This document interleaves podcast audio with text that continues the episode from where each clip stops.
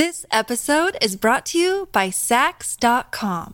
At Saks.com, it's easy to find your new vibe. Dive into the Western trend with gold cowboy boots from Staud, or go full 90s throwback with platforms from Prada. You can shop for everything on your agenda, whether it's a breezy Zimmermann dress for a garden party or a bright Chloe blazer for brunch. Find inspiration for your new vibe every day at Saks.com. Hello, everybody. This is Marshall Poe. I'm the editor of the New Books Network. NBN listeners like to read books and buy them. So we thought we'd tell you that right now, our friends at Princeton University Press are having a remarkable site wide sale. You can get 50% off books, including ebooks and audiobooks, with the code 50, F I F T Y, at checkout until May 31. You can save some real money on Princeton University Press books. I encourage you to go there and check it out. Welcome to the New Books Network. Hello. Welcome to the British Studies channel of the New Books Network. I'm Leah Parody, a professor of history at Slippery Rock University and co host of Lies Agreed Upon, a podcast about how Hollywood uses history to talk about today, which is a partner podcast of the New Books Network and also available wherever you find your favorite podcasts. Today, I'll be speaking to Jessica Clark, an associate professor of history at Brock University.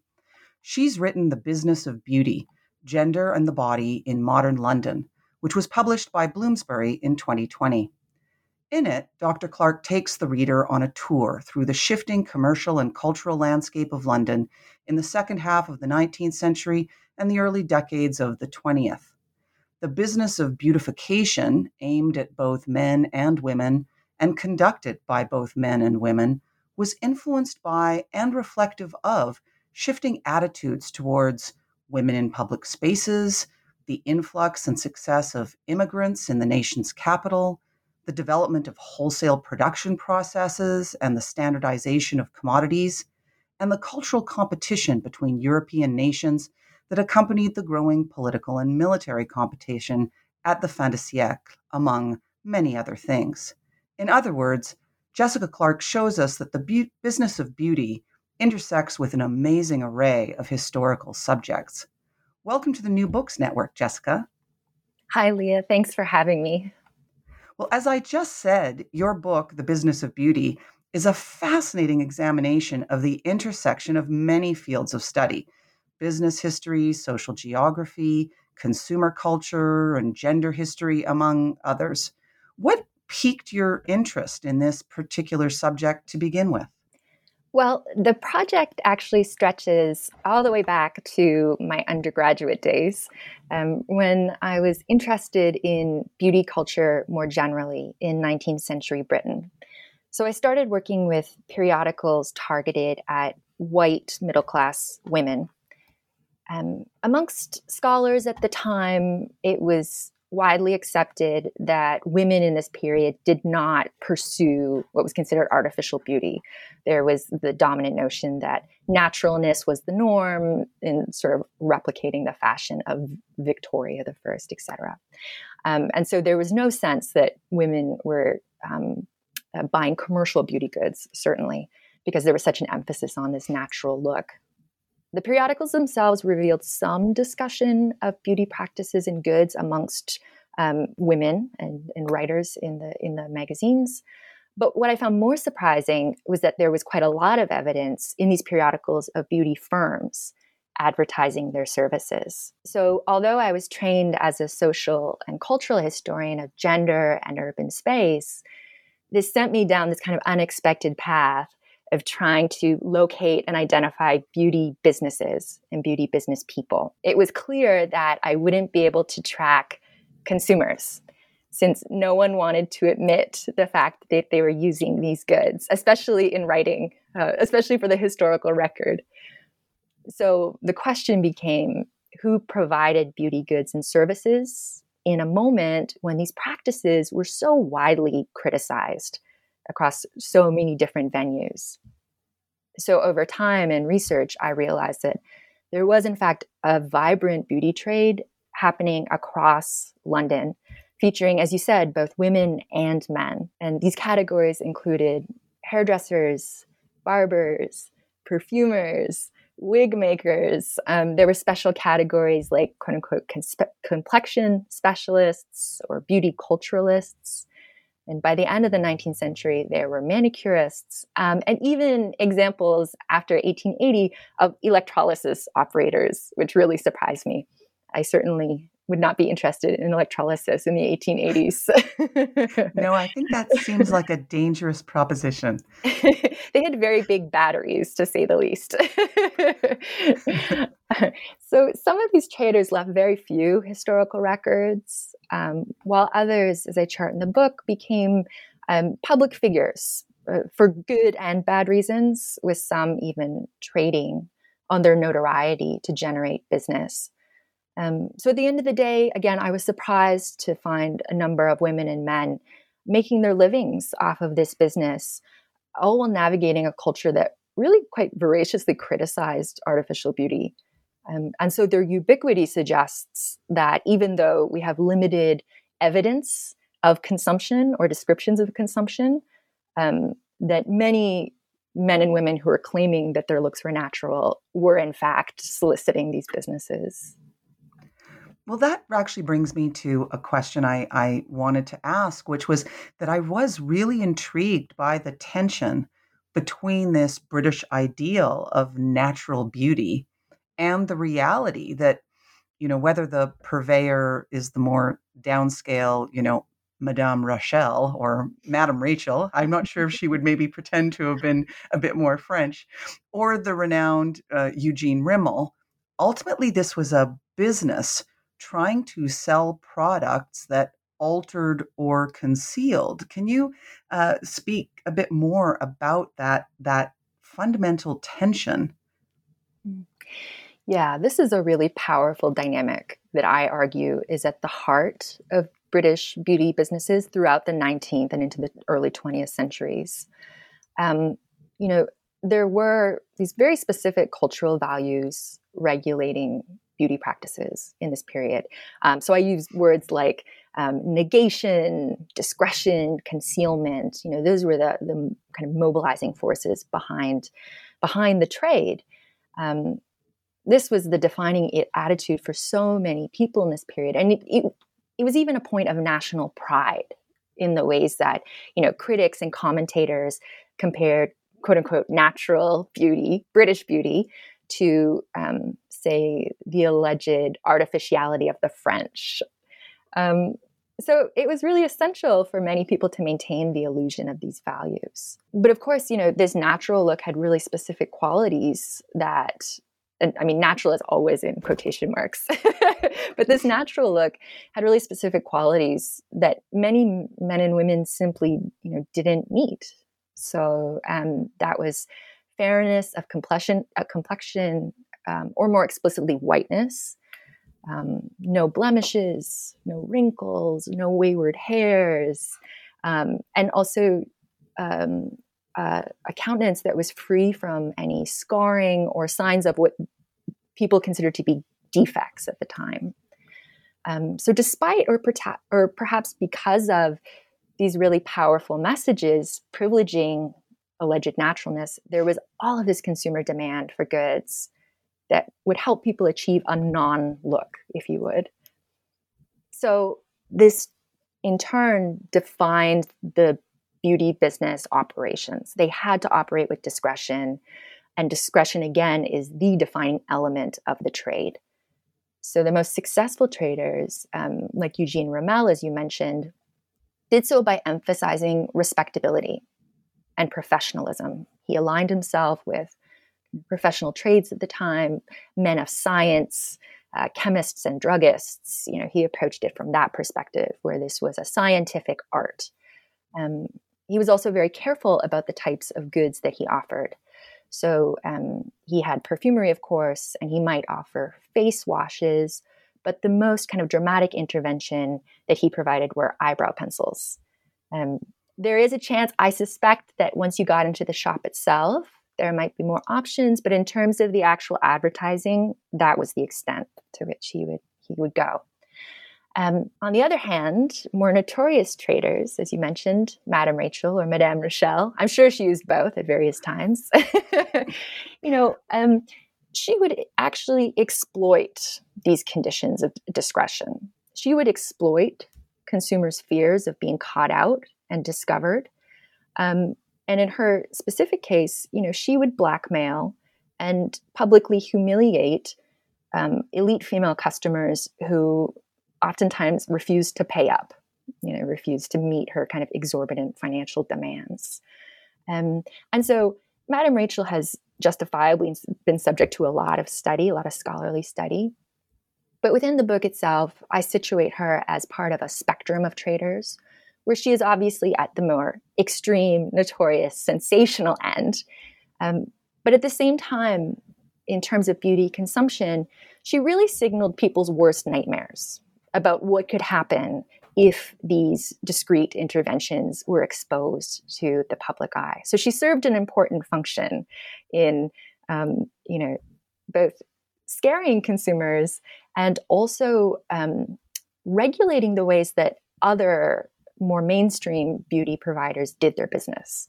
And that was to be incredibly discreet, um, incredibly low key, um, and you know, sometimes to the point of making it really difficult to find them in the historical record. Yes, it seemed like it was uh, uh, quite a challenge. As a, a historian reading uh, another historian's work, of course, we always are thinking about the sources and always thinking about the processes of of finding those sources. And that was something that definitely came up in my mind repeatedly was uh, the challenge of locating these sources and also um, how um, uh, uh, creative you were in uh, in finding them. I, if you wouldn't mind for a second, maybe you could speak a little bit to to what some of your sources were and how you went about locating them.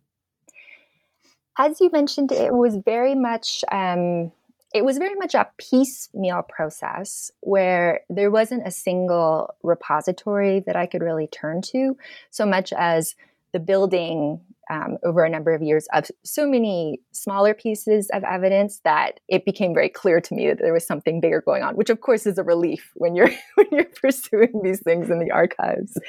Um, so it, the um, kind of expanse of the book in terms of the different approaches is in part a reflection of the different types of sources. So I have business sources, um, and I'm really indebted to feminist business scholars and, and historians of women in business to, for the ways that they read these sources. So, census records, um, business directories, and and really trying to you know um, build out these um, sources. So if you have a single line of a single trader in a business directory, then you can use the census and other sources to try to figure out their family situation, their neighborhood, their proximity to others. And that's, of course, where geography comes into play in the context of London, thinking about the spatialization of these businesses.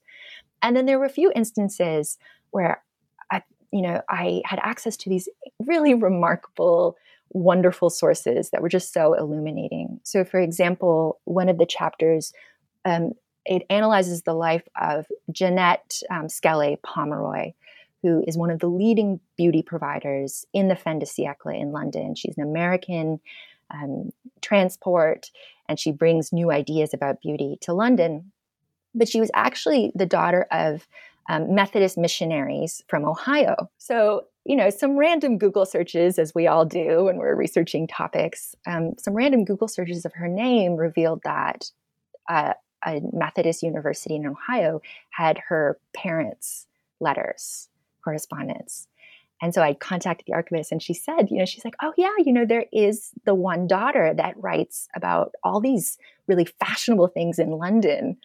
And, you know, like what a breakthrough. So I was in Ohio reading these letters, um, these very intimate letters in which um, I had had the advertisements proclaiming, you know, the the, the kind of um, front stage appearance of Mrs. Pomeroy as this refined and dedicated woman who provided these services. And then I had these backstage letters in Ohio just describing how much she hated the work and she despised the clients. And at one point she said she found a gold mine in British women's pockets.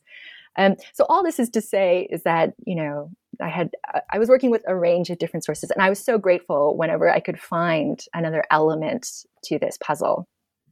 That's amazing, and finding those. I, I mean, those moments when we find those uh, those archives, those little connections are are always just a, an absolute joy. Yeah. Mm-hmm. And now you mentioned uh, the geography of London, mm-hmm. and I thought that this was an, another aspect of your book that was really so wonderful because. Uh, I'm a real sucker for anything that's that really locates us in its space and sort of takes us through its its space. And so, um, uh, you know, it's really a, London is a major character in your book, and you decode the meaning of location for women and for men uh, at different levels of respectability and success. Can you can you explain a few of the ways that the geography of London was understood and then also deployed in the beauty trade in this period? Thank you for drawing that out.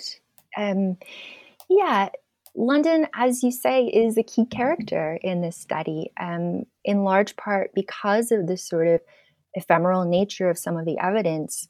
I really turned to my training as an urban historian to try to build out this picture and subsequently build out these networks of people who, um, because of the relatively small size of the industry, meant that there was quite a lot of um, linkages between traders and kind of crossing between each other's stories. Um, so thinking about it geographically and spatially was really helpful in that regard.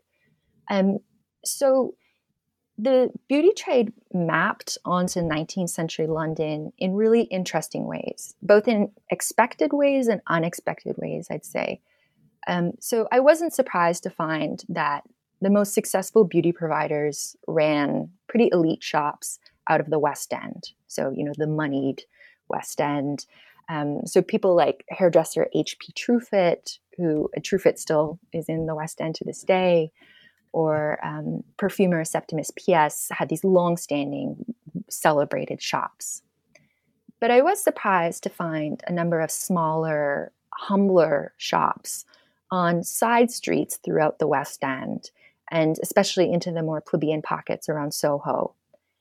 Um, some of these Soho shops were operated by women, which uh, at the mid-centuries, which I found um, I found a bit surprising. I wasn't necessarily expecting to find that. So that included women like Amy Lloyd, who lived through a really violent divorce and ended up setting up her own shop um, crafting this waterless shaving cream for men that was really widely celebrated and successful. And that's how she kind of financially came out of this divorce. Um, other Soho shops were run by recent immigrants, um, including the Rimmel family, who moved from France in the 1830s. And in doing so, launched their son Eugene's transformation into Britain's leading perfumer. So, part of his story is his movement out of Petit France in Soho, like the small francophone immigrant community, to the Strand, which is a bustling thoroughfare in this period of um, commerce and entertainment. And that, I argue, signals his movement into onto a sort of um, more national stage where he becomes a French arbiter of taste for discreet British consumers. Um, so these smaller back musy businesses that, as I call them, that are operating uh, somewhat on the peripheries of the main thoroughfares, um, had an important presence. Even though they weren't the leading businesses, they nonetheless created this really intense atmosphere of heightened competition. Um, where the kind of lowliest of trailer, traders were still spurring on um, competition with their more elite um, rivals in that way, and in part because they were so spatially condensed. Um, but of course, it wasn't just in the West End that people could solicit beauty and grooming services. Um, and so one of the chapters charts the role of hairdressers and barbers who operated all across London and served all classes of men and women. So we spend some time in the East End and South London thinking about the um, ways that barbershops in particular were these hubs of masculine sociability through this period and they were really you know community centers in a lot of way um, and in ways that were actually detrimental to uh, male barbers in this period. And so I talk a bit about the labor conditions that they faced, um, which were quite wretched in many instances, and also the ways that their trade was challenged in the 1860s and 1870s when women hairdressers and barbers were bought in brought in to replace them because they were cheaper labor. So there's gender dynamics as well as spatial dynamics there. So in that way, as I said, it maps on to London's existing social topographies. Um, um, but it was also telling in the ways that, regardless of people's location, they could access these services. And um, once again, I was also surprised by the intermingling of high and low businesses um, and their really close physical proximity. The West End wasn't as elite as they like to present themselves as.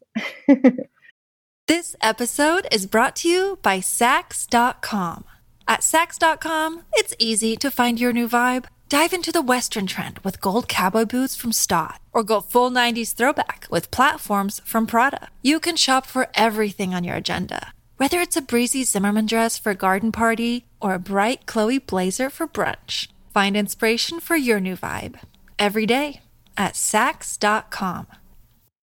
Yes, I thought that was fascinating as well. And the idea that, in fact, that component of discretion contributes to the ability of these these different let's say levels of providers being able to coexist. Because of that um, uh, that additional in- ingredient of the the the uh, demand for discretion. Absolutely, absolutely, and the fact, as you say initially, women traders who are on these sort of back musy areas could, as you say, actually benefit from their you know their relative undercapitalization. They might have small humble shops but they could turn that to their advantage because of course as you say it maximized the discretion uh, for their consumers. Yeah. Interesting. Now um, you spoke uh, uh, a minute ago about um, uh, Rimmel's uh, uh, frenchness mm-hmm. and and one of the other things that that um, is evident in in the book is that the British beauty industry really benefited from London being the metropole of a, of a vast empire, but that there's also this cachet of access to quote unquote exotic ingredients and the fame of non British leaders in the field, like mm-hmm. Rimmel or Rubinstein. Um, and yet they could never quite overcome the sense that British beauty products and methods weren't quite as refined as continental ones. And, and so I thought maybe you could uh, talk a bit about the, the benefits and drawbacks that the British beauty business had in this era of sort of peak empire, mm-hmm. but also national competition. Yeah, that's a, an important question. Um, so, the standing of many of the more successful British beauty firms, and especially amongst perfumers, um, was absolutely indebted to colonialism. So, to broader processes of colonization of land and people and resources.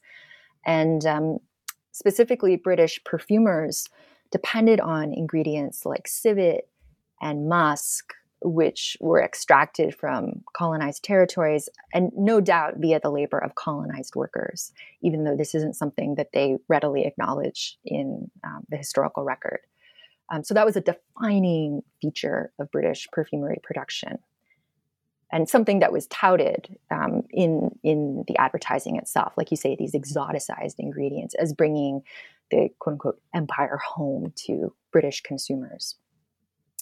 And, but there was also the centrality of colonial consumption, which was really interesting and important. Um, there's currently been work being done by other scholars, um, uh, but it's clear that British perfumers absolutely especially depended on colonial consumers to sustain their um, export business um, for reasons as you say, um, owing to their lack of success on continental markets in, in some ways. Um, and yet, despite this dependency, British beauty providers never privileged colonial consumers in advertising or marketing. Um, and in fact, you know, there are a number of examples of denigrating and racist descriptions of colonial consumers coming from 19th century perfumers um, who, you know, not only do they fail to acknowledge the importance of colonial markets, but then would also comment on consumers' alleged quote unquote savagery or their misuse of beauty goods. So, colonized markets were absolutely central to the British beauty industry, all while being marginalized via the messaging coming out of these firms. Um, and this, of course, included firms' ongoing privileging of what they called natural beauty as one that was white and feminized and, and English as they saw it. Um, instead, you know, advertising and you know the company imperatives, the firm imperatives, they always saw their main markets as being their continental com- competition, and particularly in France um, as well as the US in a later period. However, as I mentioned, you know, American and French consumers weren't necessarily interested in this sort of unquote, natural British discretion. There were certainly different trends on the continent and in the US, uh, and particularly related to color cosmetics and just more overt adornment. This desire and demand for concealment just simply didn't define their beauty cultures in the same way. And so um, ultimately, what it meant was that the British industry suffered significantly, and especially as we move into the 20th century, we see the growing expansion of female beauty consumption and the growing expansion of color cosmetics. The British industry, are, I would argue, it was in large part like left behind because they were still holding on to these older 19th century vestiges of concealment discretion that just didn't align with trends anymore. And I'd argue, you know, this continues to this day. When you look at some of the key British beauty brands, they um, quite successfully market their kind of bespoke traditional prestige. So I'm thinking of some firms in uh, in St. James, um, you know, like Floris, the perfumers, or Grossmith. Um, but British goods and perfumery didn't see the gains in the 20th century of places like France and the US. They didn't become known for their beauty industry in the ways that France and the US did. And again, it's tied to these enduring 19th century values, I think, around secrecy and discretion that both shaped but subsequently limited the industry itself. Well, this is all just very fascinating. The book was just really interesting and, in some ways, sort of unexpected. I mean, it was really lovely the way that it intersects with so many fields and really is a great example of of how um, uh, we can take if we take these sort of holistic approaches to things that we really just end up in in areas that we didn't uh, realize that uh, that we would. Um, so thank you very much to for talking with us today. It's been uh, really interesting, and I hope that uh, many more people uh, read your book. Thank you so much for having me. It's been a real pleasure.